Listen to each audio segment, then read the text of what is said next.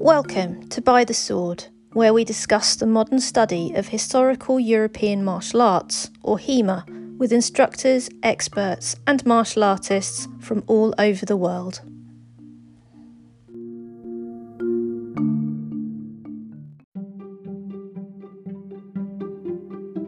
This is the final episode in the Makers and Merchants series, and we meet Yuval and Marlies from Crossguard in the Netherlands, the team behind the Pro Gauntlet HEMA glove.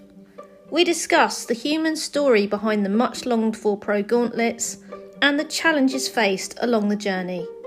The episode was recorded on Instagram Live 13th June 2021.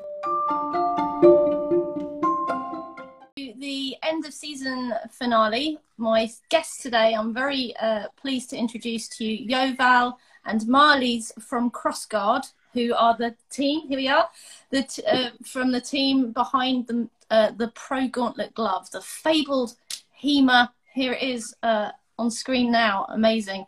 Uh, it's actually there. It's a real thing. So we're going to talk about uh, the process, how it came to be, and and the sort of human story behind this amazing product and uh, I'm, I'm, looking forward to talking to you both and, and uh, hearing how the Pro Gauntlet came to be a reality. So, starting with you, Marlies, um, we've got an hour, so you know, don't have to rush.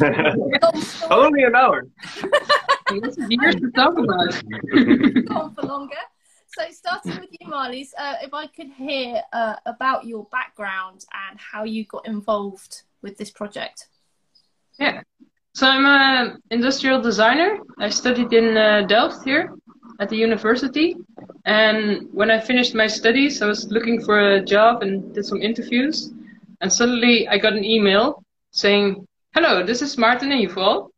Um, we're from Pro Gauntlet. We heard, we heard, we heard your name from random name. It's like, who, from who? Not scammy at all. No. who got my name? I didn't give my name to Martin and Yuval.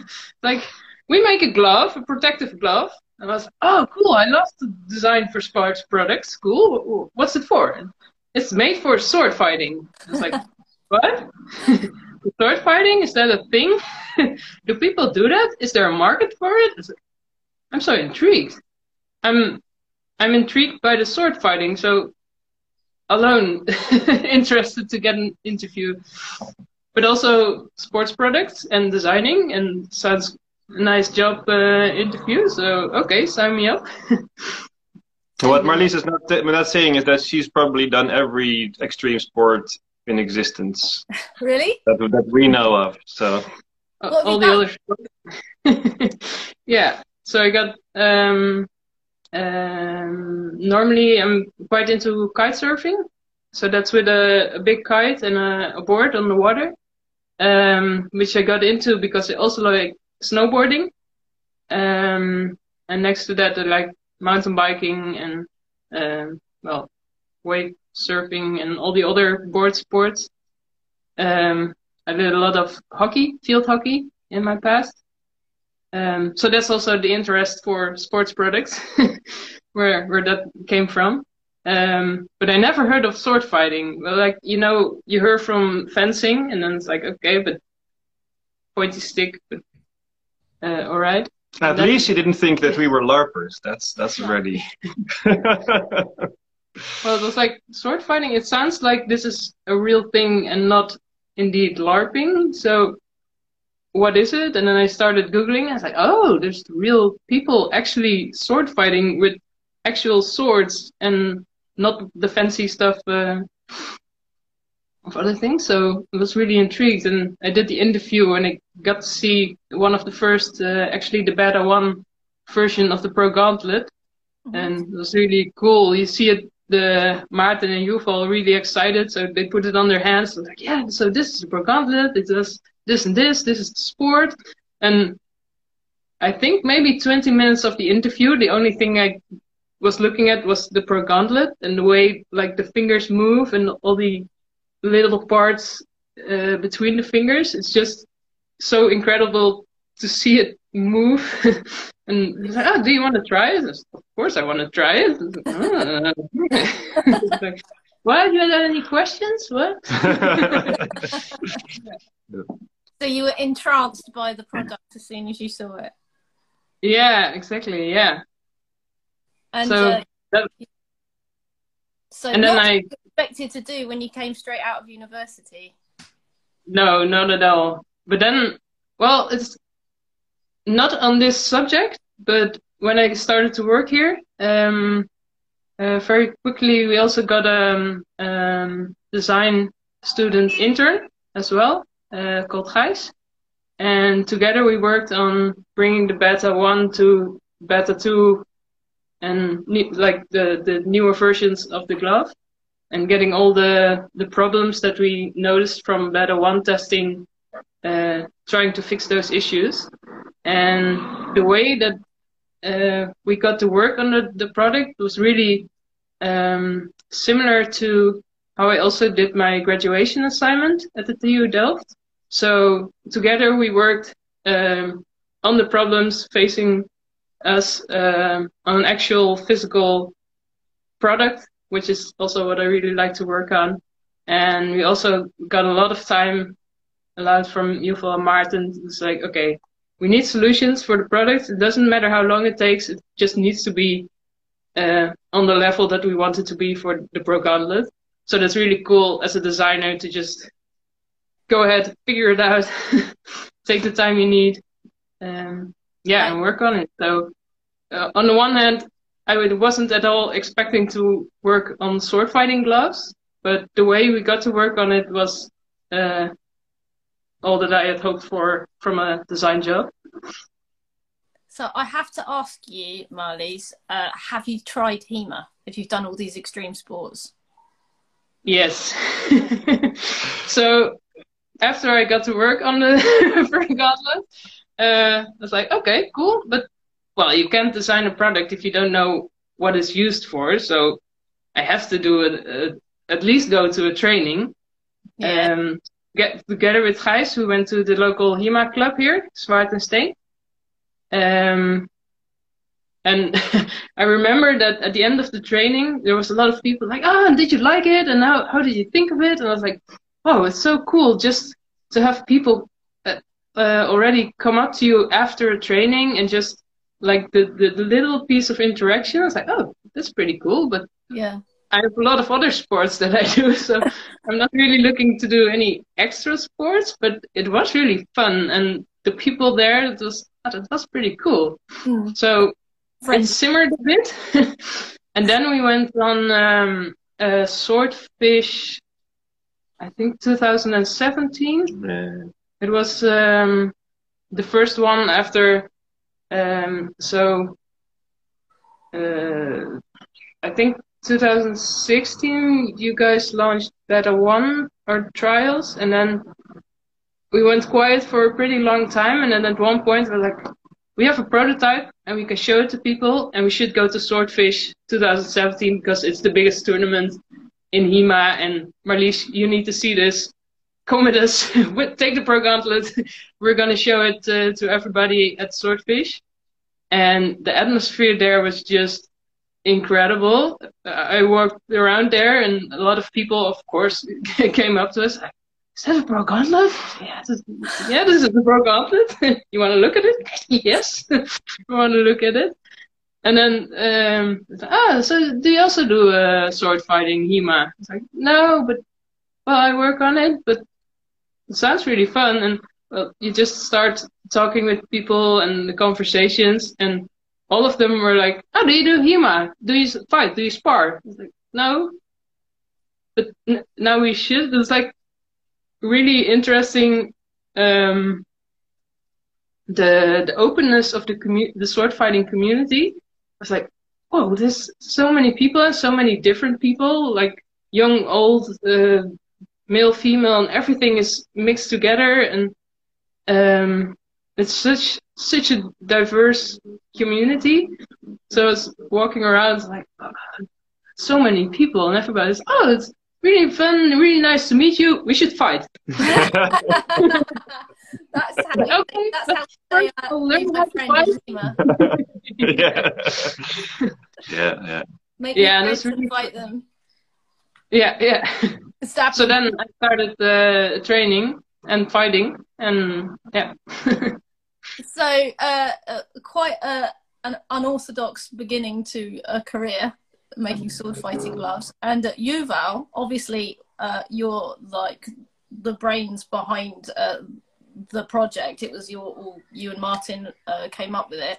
Um, I'm, I just have to say, like, for the benefit of my listeners and viewers who are a lot of people who follow this account have only come up to HEMA in the last year or so. So they won't know uh, all the backstory, which is what we're going to be delving into today. but, you know, years ago, you Yeah. guys made an announcement that you were going to make this this this uh, perfect HEMA glove that was going to solve all our problems. Uh, and uh, and we, and we we've it so by the time it finally appeared and you quite rightly took the time to make it to the to the standard that you wanted everyone was just in awe. Just like it was like it's like seeing a unicorn you know? It's like is that a real is that really the pro gauntlet? So uh Yo- Yuval uh, tell us um how um you came up with the idea for the pro gauntlet Yeah, I um Oh, your background. I- sorry, background. So obviously, before Pro Gauntlet was a thing, you were a, a well-known HEMA instructor and practitioner. Yeah, it was back in the day. I was still known for other things in HEMA before I became the the pro guy. yeah, but um, no, I I've been doing HEMA since or before it was called HEMA actually. Yeah. See, I my I, I'm you know at some point we we, we were around some campfire with some old time HEMA people and then we sort of counted like which generation HEMAist are you? And I'm like yeah, I make it in one of the first generations. Not the first but you know uh, for me the adventure started in in, in 2004 uh, uh, with uh, with a club which which I founded with a couple of friends called Noorderwind. Um, and we were we always mixed HEMA with entertainment so we gave live shows and we did film a lot um, and then at a certain point, uh, I mean, I live in Delft, the, the technical university where Marlies comes from. Uh, Martin also graduated from the TU Delft, and, and me as well. Uh, I studied architecture. Not, I mean, I'm doing nothing with architecture right now, no time. Um, but uh, but I met Martin, who studied uh, um, industrial design and um, and engineering, and um, there was there was a public sort of swordsmanship training, which was organized by one of the groups in Delft when there were still groups, uh, or different kind of groups in Delft, let's say, and uh, and that's where I met Martin. And I, w- I always say that that the Pro story started right then, because uh, both Martin and I we were sparring partners. Uh, we just met each other for the first time, and uh, we were doing an exercise with steel swords, and and, and I hit him on, on the wrist at, in that exercise. And I always say, well, this has to be the moment that per, Pergon started. And he says he still has the scar from that. So, uh, but um, well, actually, Martin at the time he was he was graduating on a safe tournament sword. Uh, because at the time there, there weren't feders yet. It was it was in the in the nylon era, uh, and uh, Martin had an idea for a better sword that would be safe to use, but also had this, the properties and the feeling of steel. Um, and that was, of course, a fascinating project. So uh, I, I, got involved a bit. And, um, and when, once once he was done with his studies, once he graduated, um, yeah, we had a good conversation, and we thought like, what can we do for HEMA? To, to, to, we were really inspired, and and you know, we, we really wanted to do something for the community, and and we thought, um, what is the one item that that HEMAists need in order to, you know, uh, progress in their sword play, um, and also to allow uh, more people who maybe are hesitant to fight uh, to to to train safely. And then we came with the idea of a glove especially at the time there weren't that many gloves around now it's a bit different the, the playing field has changed but uh, back in the day there, there were you had the choice um, and, and to a certain extent it's still the same choice between either a glove that protects uh, but you know reduces your mobility significantly. So all all the fancy techniques, all the all the uh, the wrist movements, uh, all the finesse that you would usually want to apply in blossfechten, uh, you know, were very hard to do with with the equipment. So you were fighting against your equipment. Mm. Um, so you had a choice between between uh, a heavy glove that that didn't allow you to move, or you had a light glove that didn't protect you. So uh, and and we we we thought we could uh, combine or, or, or, make an awesome glove that would combine these two features in one, and that's how it all started. Um, and then we, we we were really hesitating whether we should start or not at the time, mm. and then and then Martin said something like. Uh, if we look back to this moment five or six or seven years from now on, uh, would we have regretted not to have started? mm. And uh, and we thought per- perhaps we can find the answer if we if we start a crowdfunding campaign. So we wanted to see uh, if if other people also interested. And it was back in the day, crowdfunding campaigns were not as prominent as as they are now. Basically, we, we just we sold an idea. We didn't even have a product. We had an idea, and for a research project that could in the end become a glove if if we succeeded and um, and we we made uh, twenty thousand euros in at the time, uh, so which was. Find us. What year was that when you did the crowdfunder? That was 2013. 2013, yeah. Yeah, uh, and and there was a lot of enthusiasm and there was a lot of support and and that really got us started and then we got 20,000 euros from this crowdfunding campaign and we thought like wow this is a lot of money uh, this this will be over in a year or, or one and a half years tops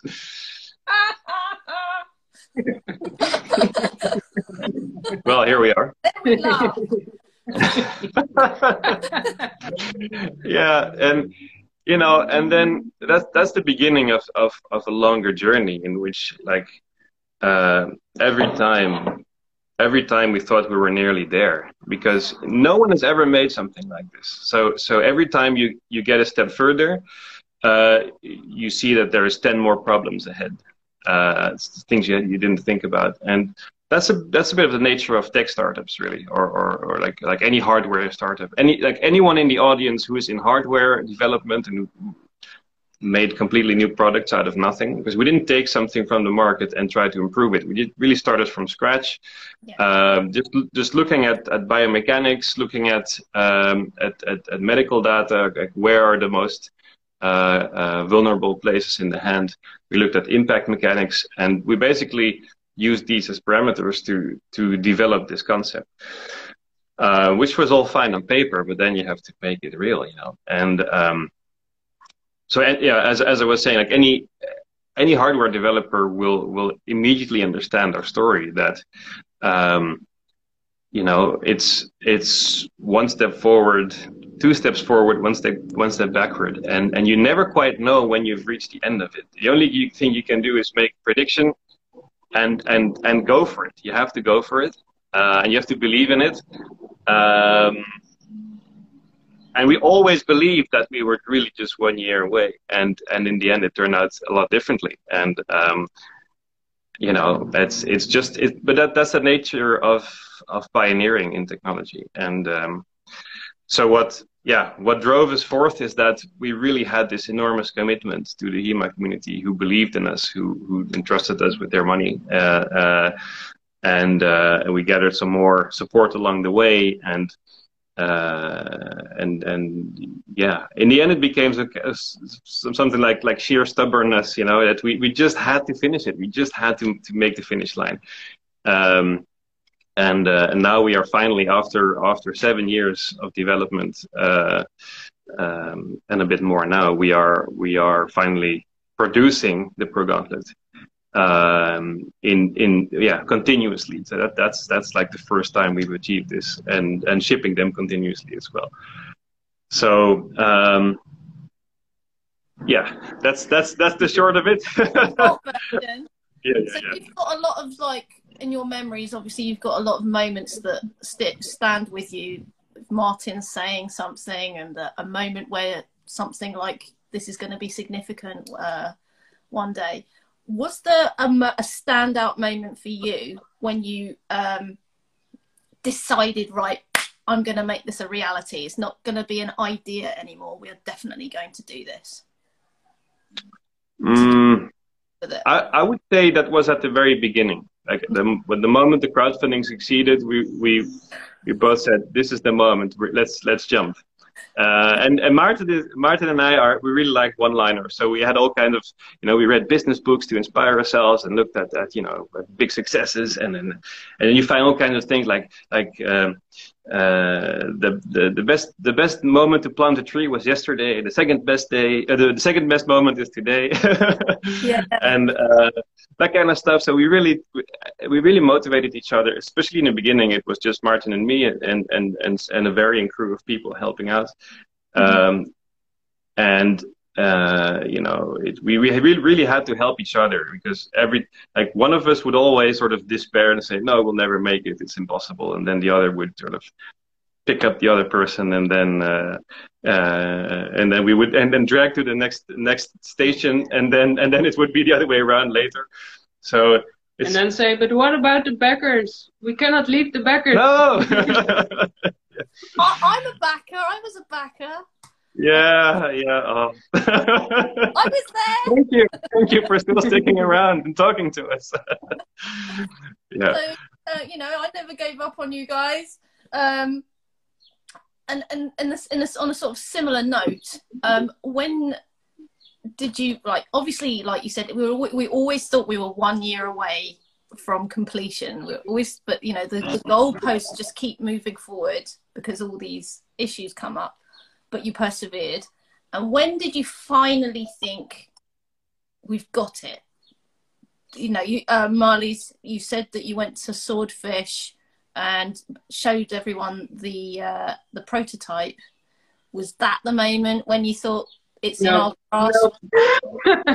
well, I, I would say I would say I would say yes and no because at the yeah. time at the time we thought we got it yeah. And that's and that's and that's the, that's the thing about this development about this trajectory. Um, the moments when we thought we got it are you know we stopped counting these moments. Yeah.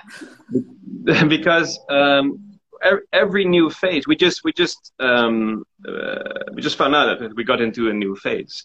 And every new phase has, has its own challenges. So it's it's i made a post about this uh, uh, this week earlier. Um, and you cannot look ahead. It's like you. It's like you're in a jungle or in a mist, and you can only look ahead a couple of steps. Mm-hmm. Uh, and with all the information you have, and you know, you you you you plan ahead, and then and then you think like, well, um, for for as far as I can see, it, it doesn't look very complicated anymore. Let's let's go, you know, because we have we have one functional prototype. Then the step to production, it's it can't be that complex. And then you go and you go then you go to to because uh, th this plastic is is is um, I say there's a couple of complexities. The the, the material it's uh, it's it's a very unconventional material to be used in this kind of situations in, the, in this precision. It's it's an industrial material. Um, and and the shapes the shapes are also not very easily producible uh, in in this detail because we design it in such a way that it's everything is is meticulous because we want to you know to have the the motion as smooth as possible. And we and we want to have you know we don't want to have any material between the fingers that will sort of spread your fingers apart. Mm-hmm. so so that means everything is is is a matter of millimeters. Uh, and if you're off by a few millimeters then then then the the finger will jam you know. And we have had many of these problems in the beginning. I mean Marlies can yeah that was also um, the, that first Swordfish we mm-hmm. spent I think half the tournament and all night in the hotel lobby um, trying to figure out all the little pieces because then we had a design which was um, really um, susceptible to being if it was just a millimeter off the whole system would jam and it wouldn't move nicely so we spent I think every evening, every night of the tournament in the hotel lobby, trying to get it better and better. Yeah. So I was like, ah, oh, no. And that on the one side, it's like, no, no, we don't have it. This is not it. But on the other hand, you also know, but okay, but protection wise and um, overall, there is something here. And as a designer, you see, okay, it's not there yet. It doesn't um, um, the um, it's not right for the the require. It doesn't meet the requirements that we have for it.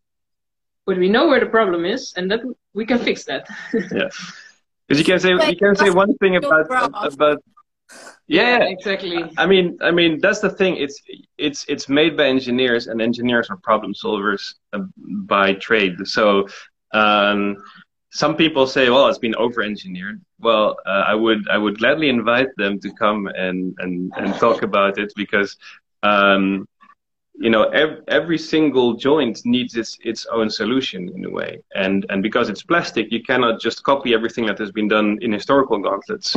Um, um, so there there's a lot of thought process that went into making the glove as it is right now.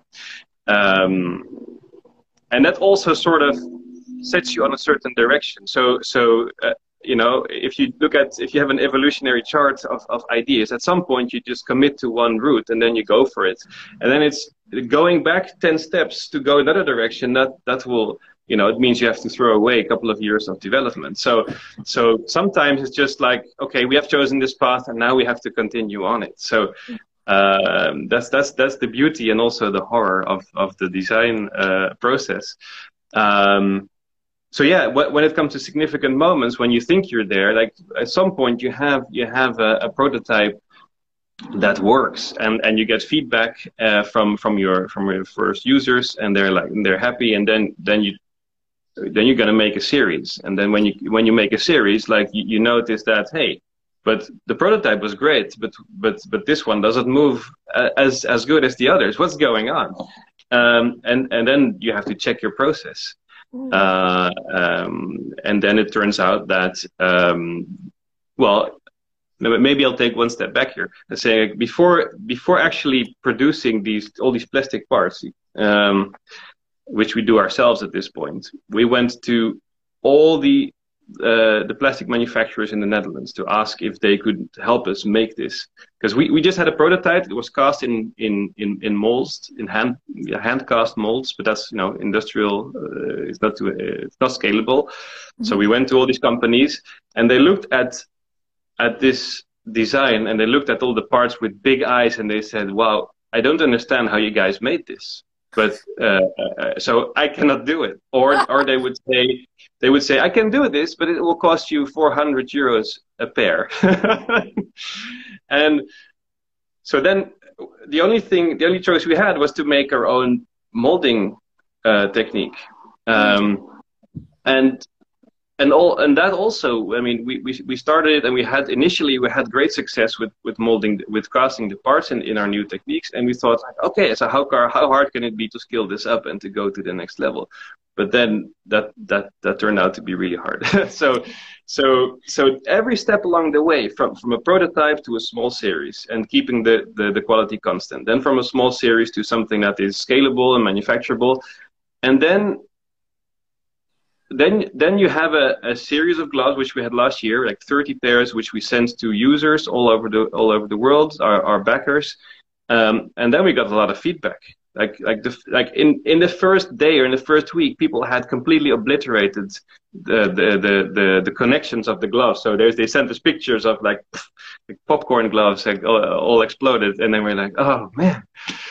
Um, and and somehow, uh, you know, you do all kind of testing indoor. Um, and we did a lot of testing. We did testing with, with I mean, that's that's when the engineers really shined. You know, they, they, they, they, they made all the testing robots that that would pull at a certain string like a, a thousand times or ten thousand times over the weekend, and then at the end, if if the if the certain strap was still was still there, was still not destroyed, then then we said, okay, well, this should be fine.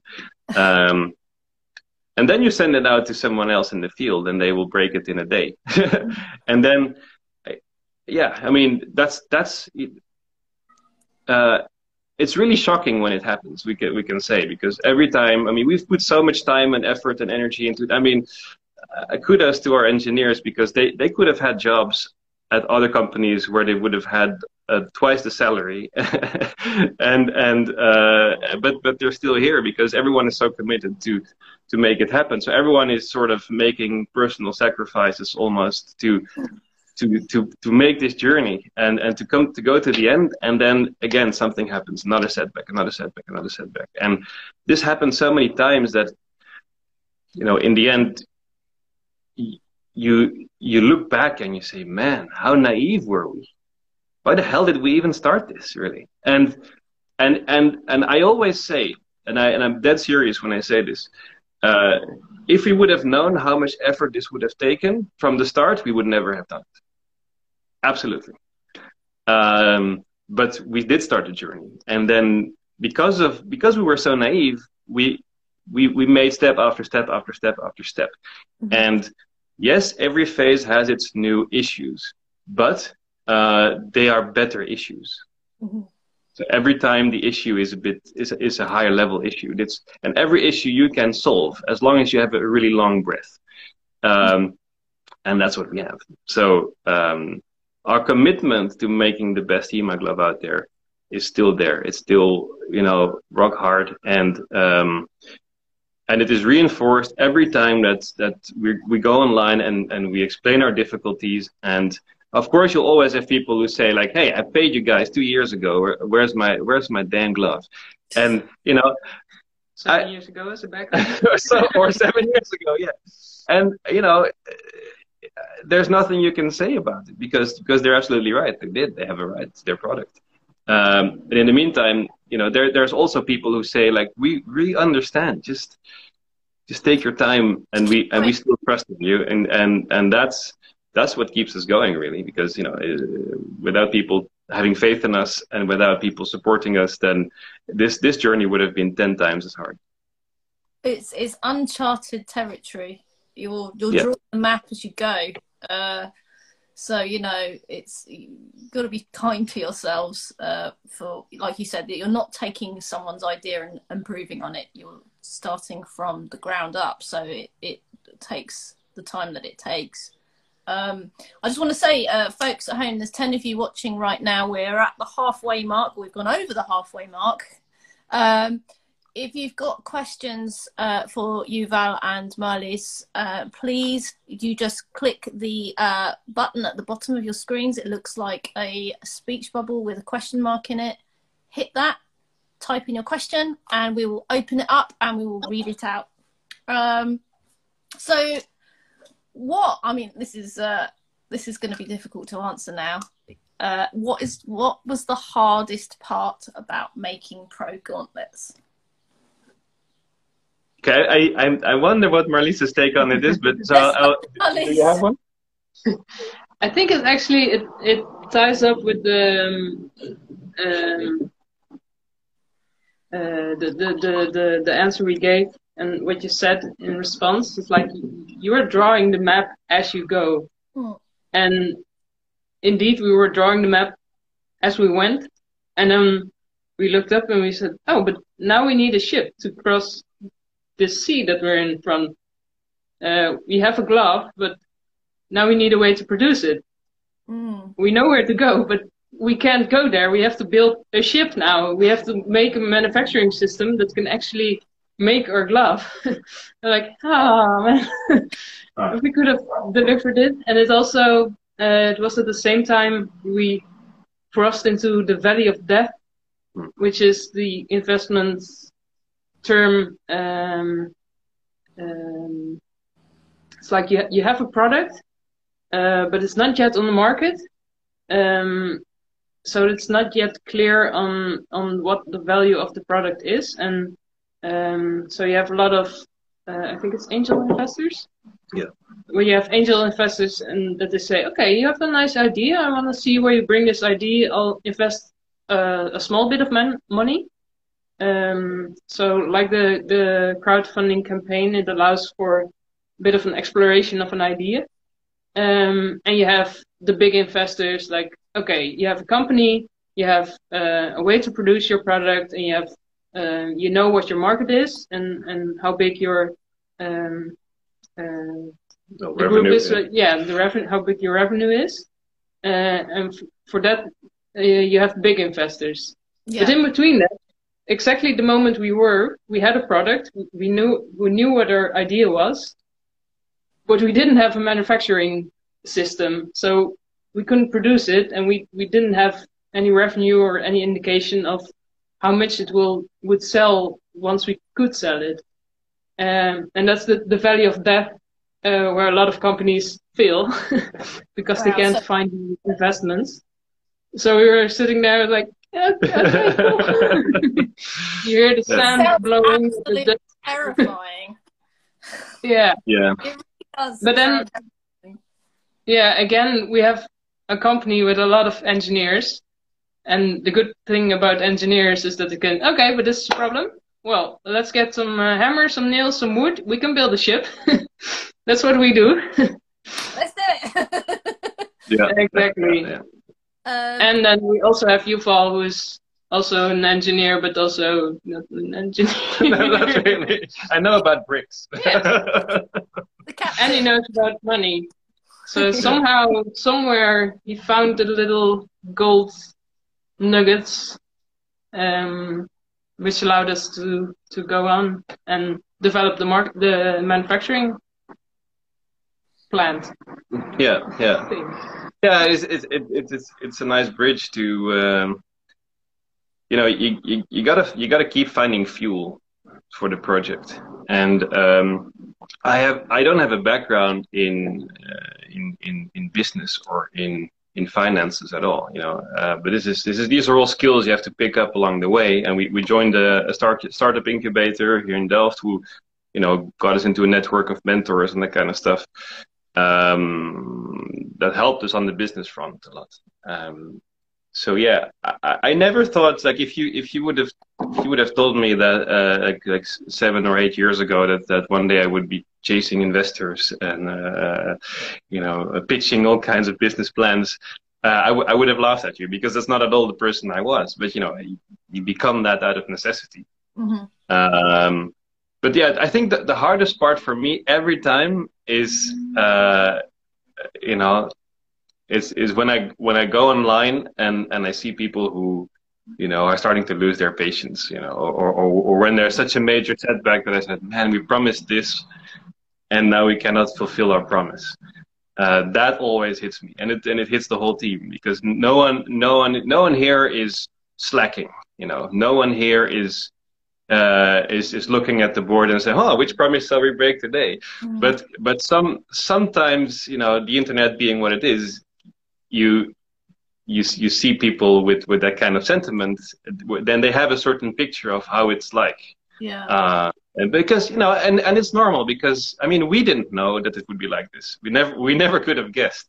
So I understand these people as well. But but um, you know, people are used to to order things, you know, by clicking a button, and then two weeks later it's on your doorstep. That's that's how society has become. That's how internet marketing, that's markets, how how how, how markets have become.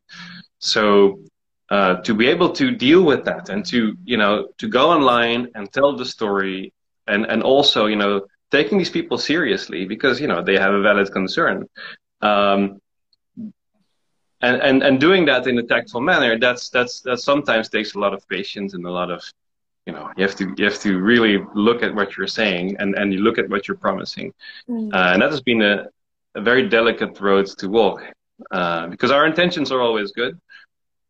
Um, but you know in in the end people have only only have so much patience.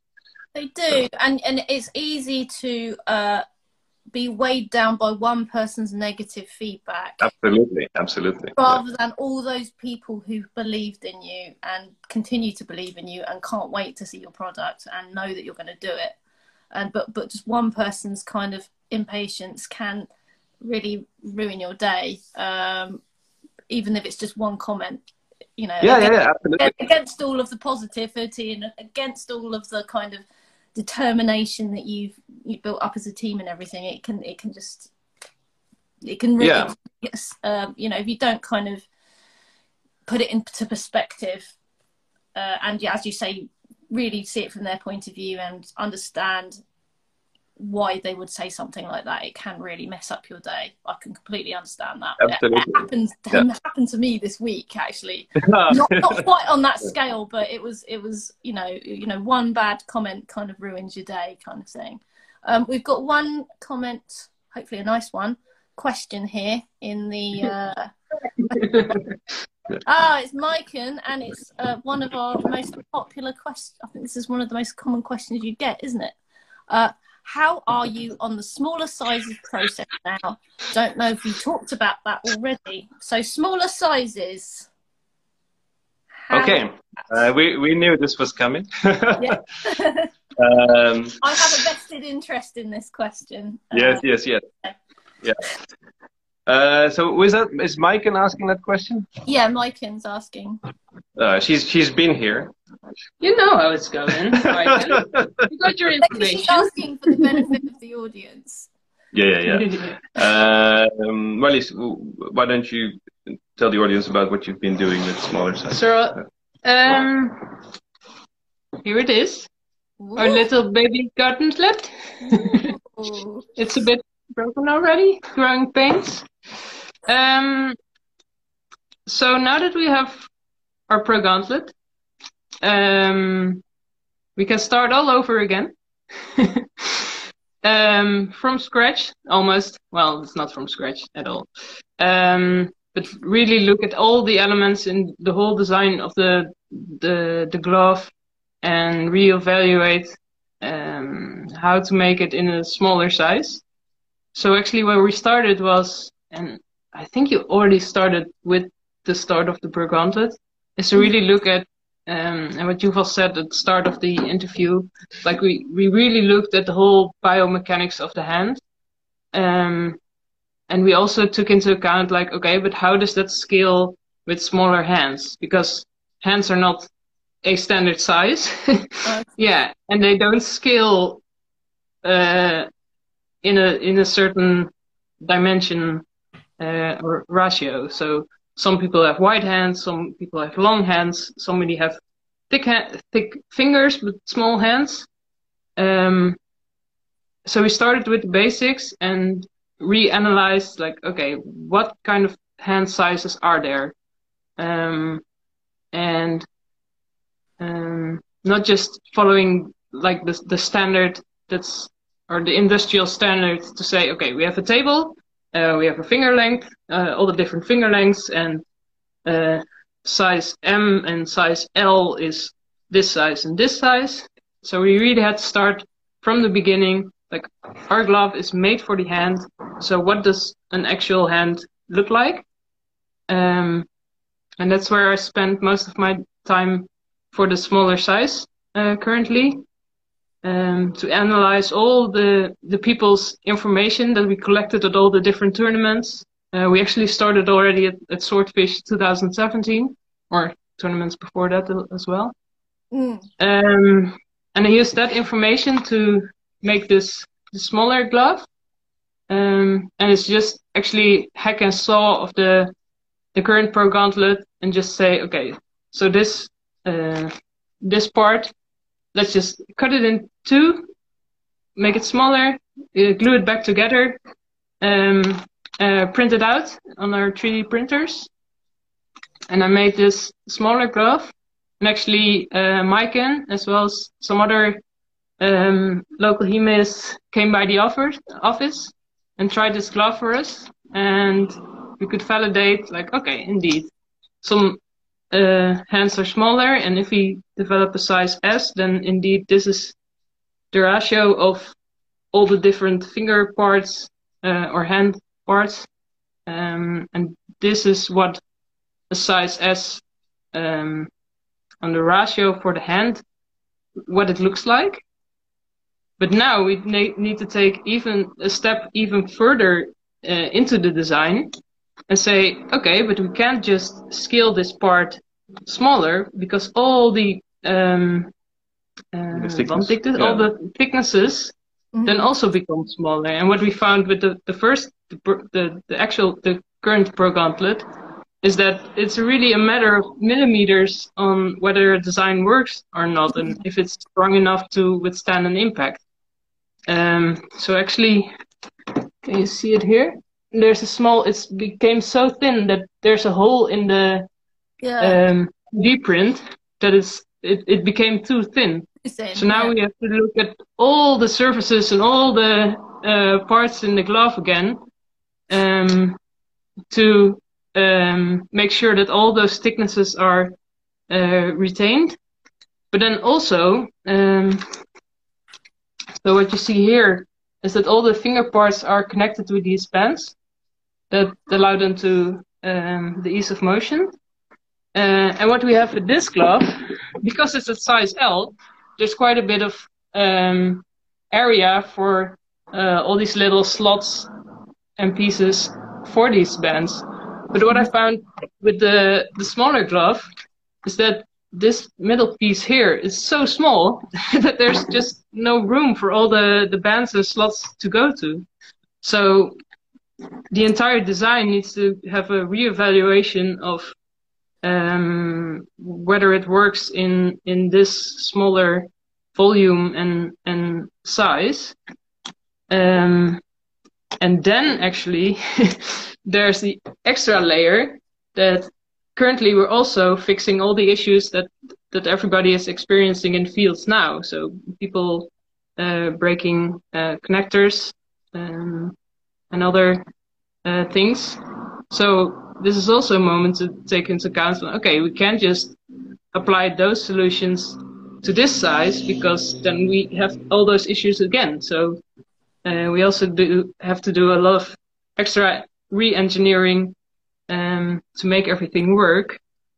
And then we also go back to a comment earlier in the podcast that at some point you have the, the flow chart of where you go with your design. And at one point you decide, okay, we'll follow this path and uh, let the design go in this direction. Uh, but once you find out that it doesn't work, uh, now we can't just take all the steps back and go in another path because people are already already using their glove and they also want a fix for their problems. So now we also have to take into account is this a solution that works for the current design of the glove and does it also work for people who have already bought the glove and also want a better solution? Yeah. So so so maybe it's, it's good to zoom out a little bit here. Uh, sorry, friend. Uh, it, it's good to zoom out a little bit. So so the way we design the glove is that uh, one of one of our founding principles, let's say, is that um, the every part should be able to be replaced. Uh, if if it wears down, you should be able to order either a complete finger or a part, and, and you could either install it yourself or you could send it for us, and we could easily replace it with with a new part or an upgrade part, let's say. Yeah. Um, this has been a huge benefit up until now because you know this this thing has never been made before. So we can only we can only test so much as as I, as I said before, uh, and then uh, you have to just trust the product and go into the field. And then of course you're gonna notice that some things don't exactly work, and then you fix those along the way. And we always promise our our older users like, okay, when when we come with the better solutions, we'll ship you the parts and and then you can install them yourself. Um, so yeah, part of the process now is learning from how this one is doing in the field uh, and optimizing this model, and then um, yeah, hopefully um, this won't take a lot a lot more extra time, and then we can use the optimized model uh, uh, as as a base to actually scale down to other sizes. So um, it's not that like we're waiting for for things to to uh, to break or anything. So most most of the most of the elements here are like are like really high tech materials. All the all the little bands here that keep the fingers together. It's made of Dyneema, which is one of the strongest fiber in fibers in the industry right now. The the inner part of the the glove is it's all Dyneema just to prevent stabbing through the hand, which is stuff that is being used in modern fencing equipment. Um, so we trust the materials to do their jobs, but sometimes you know you have you have a little rubber band that's not that's not performing as you want it, uh, and then you need to fix it first. Um, and we hope that the moment we actually go shift and uh, into into production into other sizes, that they will benefit from all the the upgrades that have been uh, uh, made along the way uh, of the large version. on the topic of small sizes, uh, this is just my input, like uh, my kind of perspective. Like when I was in Esfinges, I did a survey of the members who are all women, and I said, uh, "What size glove are you?"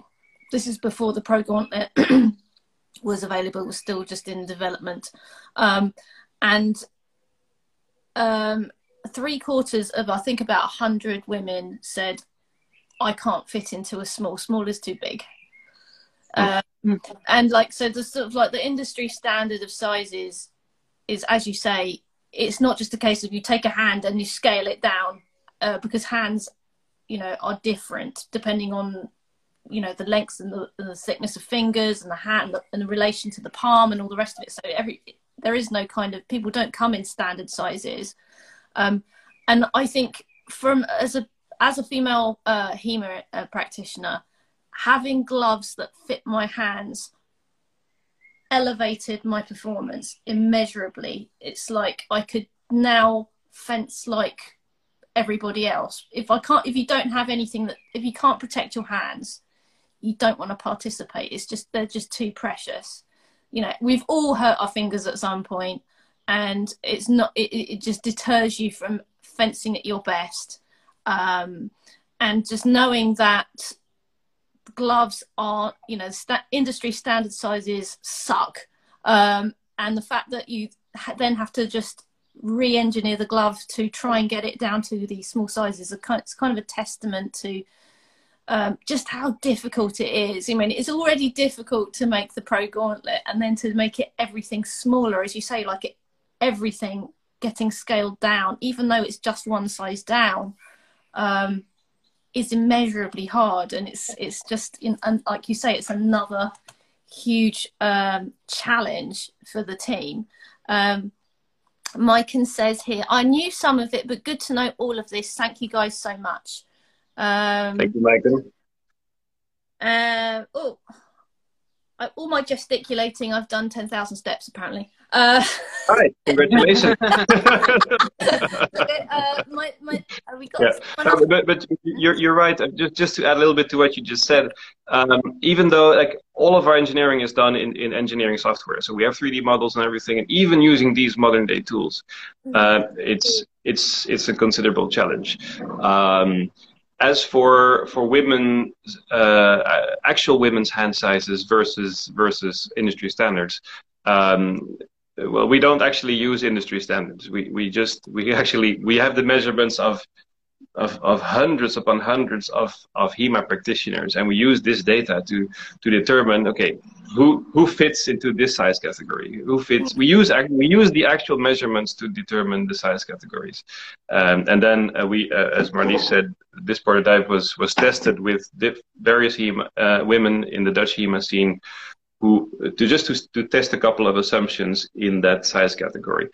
So um, you know, in the end, this this is really designed for HEMA people in the community, uh, and we hope that once we release them, it uh, yeah, you you will you will see and uh, you will be benefit from from gloves that are actually working for you. So real gloves for real people. Um, Pablo Barrera says, in the future, will be will there be different versions that keep the general protection level, but maybe be a little more affordable for some countries? Because like not every country has the same level of affordability. Any comment on yeah. that? That, that's that's a very good question, which we which we get asked multiple times.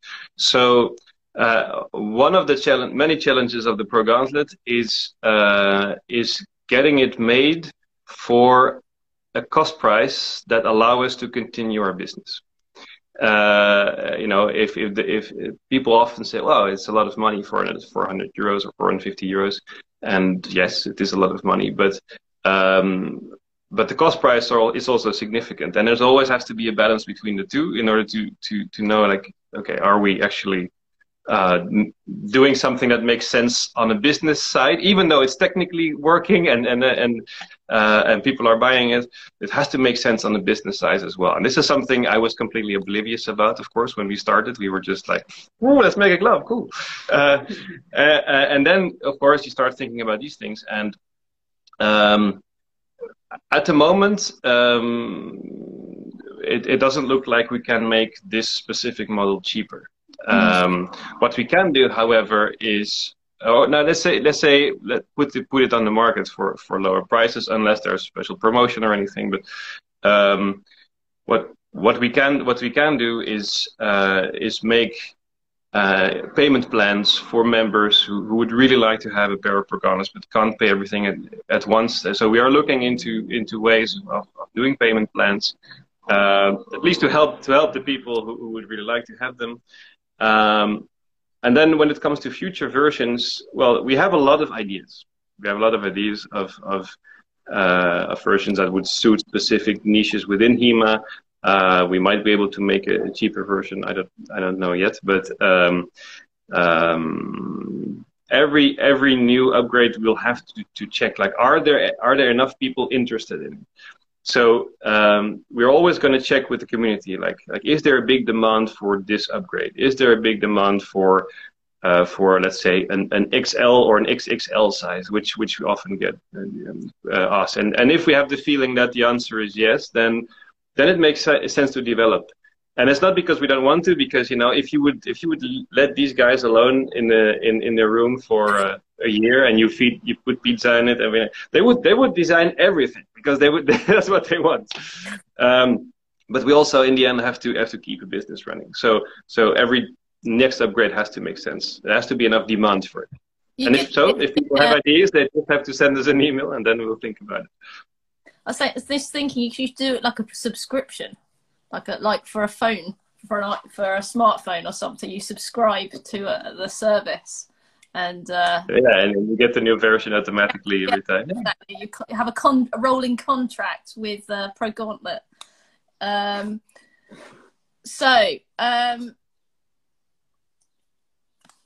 what? Yeah, what have you learned? What What has surprised you about this experience that you've learned from the whole process that you didn't expect? I mean, there's got to be lots of things, but is there one thing that I, am starting to think like what hasn't surprised us?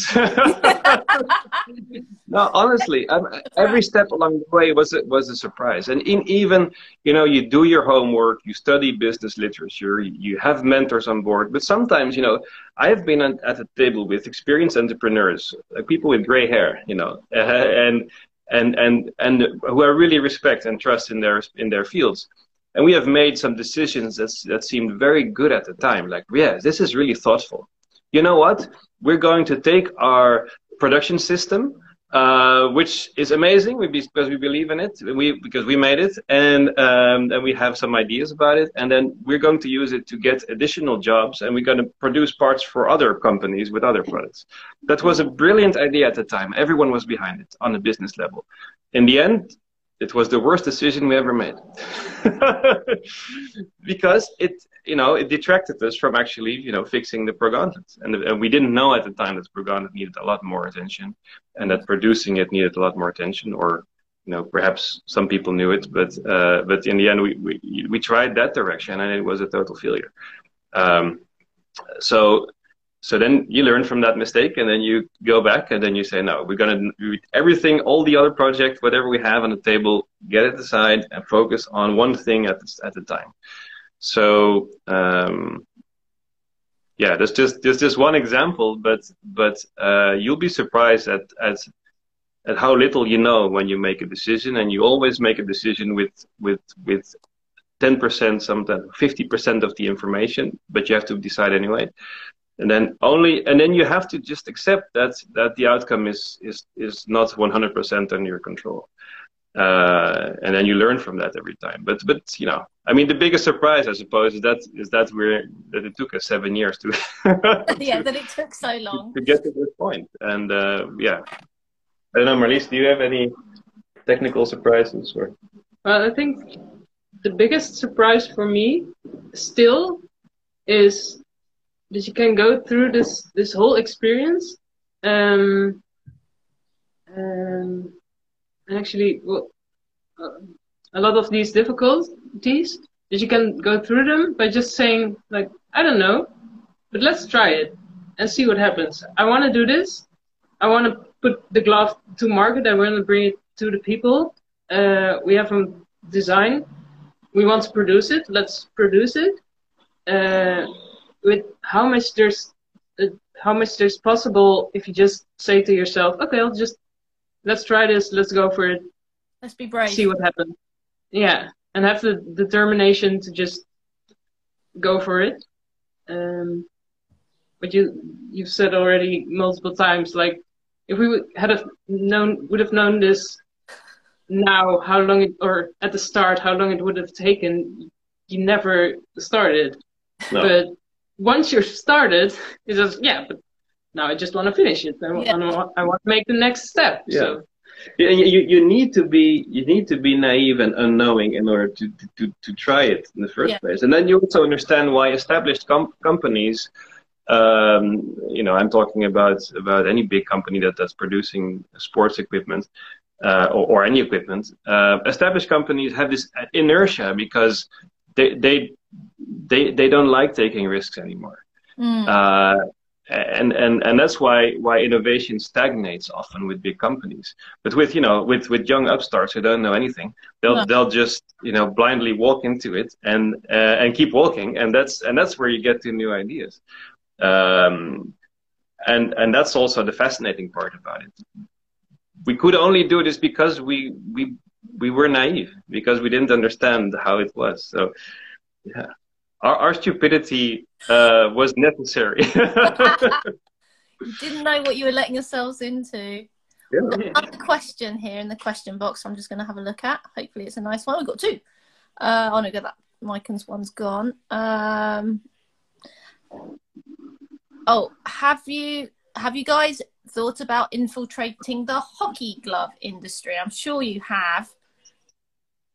Uh, yes. Um, because at so, the time so, that was all that was available uh, to HEMA folks was hockey gloves and uh, lacrosse. Yeah, yeah, hockey and lacrosse and that kind of stuff. So yeah, um, we the moment we started to get into uh, like in, into the startup incubator at uh, Yes Delft, we got in touch with you know we got to present and pitch our glove to to any all kinds of people from all kinds of walks of life uh, um, you know, and, and the thing, the, the, the nice thing about our product is it's a very show, don't tell product. So our shortest pitch ever was for, for some kind of delegation from Dubai when we were phoned like, like 10 minutes in advance. Oh, there's a delegation from Dubai. Hey, you want to pitch? And we're, Martin and I were like, sure, fine, let's do it. So, so, uh, the shortest version of the pitch was, um, I take the glove, put it on my hand, put it on the table. Martin grabs a sword and smashes it full force and says, "This is what we do. Any questions?" and uh, and it worked because people are really excited. It's very spectacular just just to hear that loud noise and and to see that that that, there's, that the hand is fine. And they say, do it again, do it again. So. Uh, we, we, we did these demonstrations like uh, like a bazillion times, and then and then you always have people from some industries who say, "Wow, this this could be interesting for us. This would work for us." We had we have people from like from sports, from the mining industry, from from construction, from police, like all kinds of people are looking at this technology and thinking like, wow, could this could this mean something for us? Um, so yeah, we have a lot of ideas to to go into other markets, um, which some of them we develop on the background because uh, you know you, you gotta you gotta know where you first you gotta get your first product right and put it on the market um, and on the background, you, you can tinker with some ideas. Um, so expect if, if everything goes well, you can expect some some cross-guard product in other markets, uh, other sports markets as well. Uh, hope, hopefully sooner rather than later, because you know in the end, HEMA, as much as we love it, HEMA is is a small market, and it it takes a lot of resources to keep a company like Crossguards alive and, and thriving and growing. Um, and, and, and our idea is, you know, to enter other markets as well, and then use the knowledge from developing there uh, to come back to HEMA and, and, and, and use that knowledge to, to make more HEMA products. It could be gloves, could be other things. Um, and yeah, basically be, uh, be an awesome innovation company when it comes to body protection. Okay, so like hopefully one day another big industry will pick up the Pro Gauntlet and uh, invest in it, which will benefit the HEMA community. Um, Marlies and Yuval, thank you so much for joining me today. It's been a pleasure to talk to you both and hear about the trials uh, and the, the long journey to get to the reality of having the actual pro gauntlets literally in our hands. Um, hats off to all of you for for the hard work that you've put into it. And uh, i wish you the best of luck in your endeavors um, and i hope you get a, a, big investor soon. So thank you very much for coming on. Thank you very much friend for the opportunity and and and the pleasure and the honor to be on your podcast. And you know anytime there's any questions we're always uh, uh, happy to answer them. And uh, maybe we'll uh, we'll get on a on the next podcast at some in the future with uh, with some more good news to share. Yeah, Take care, guys. Yeah. All right. Bye. We hope you enjoyed this podcast. To show your appreciation, please give us a five star review on your podcast platform or support our work by becoming a patron at patreon.com forward slash swordwomen. Go to at swordwomen on Instagram to see upcoming interviews or visit bythesword.net to learn about our events. Or visit our Facebook page, By the Sword. Our sponsor today is none other than our Patreon members. You folks are bringing swords and HEMA to listeners worldwide, so thank you. To support our work and receive exclusive benefits, visit patreon.com forward slash Swordwomen